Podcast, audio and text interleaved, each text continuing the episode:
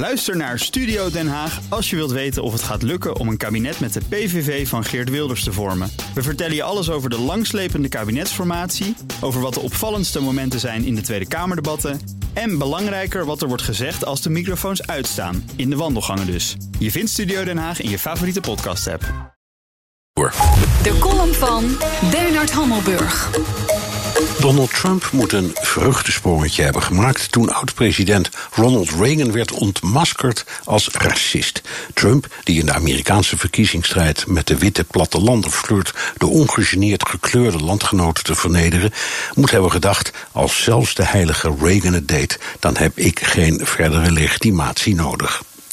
In een telefoongesprek met president Nixon in 1971 noemde Reagan Afrikaanse regeringsleiders apen. Laat ze naar de verdoemenis gaan. Ze hebben zelfs moeite om schoenen te dragen. Staat op een bandje dat Nixon-historicus Tim Naftali boven water haalde.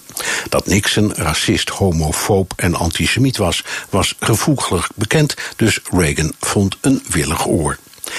De Amerikaanse presidentiële geschiedenis zit vol voorbeelden van vaak vilijn racisme. Thomas Jefferson bijvoorbeeld, de derde president, was de auteur van de onafhankelijkheidsverklaring waarin hij schreef dat alle mensen gelijk geschapen zijn. Maar in een boek beschreef hij zwarte landgenoten als mensen met een sterke onaangename geur die niet in staat zijn kunst of poëzie te creëren. Net als zijn voorgangers en een zwik opvolgers had hij slaven.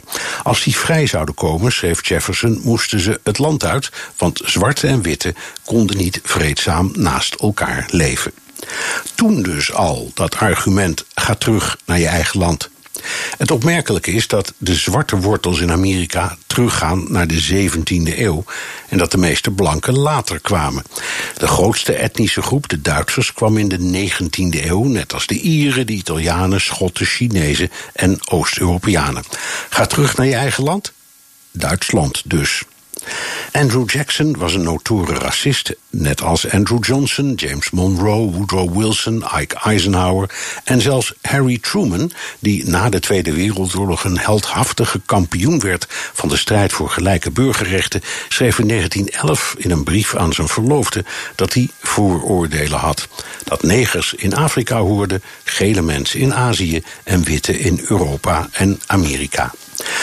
Of Trump zijn 44 voorgangers precies heeft bestudeerd valt te betwijfelen.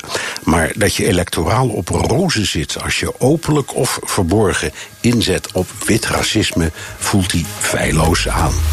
En dat zei onze buitenlandcommentator Bernard Hammelburg op woensdag, columnist hier bij het station.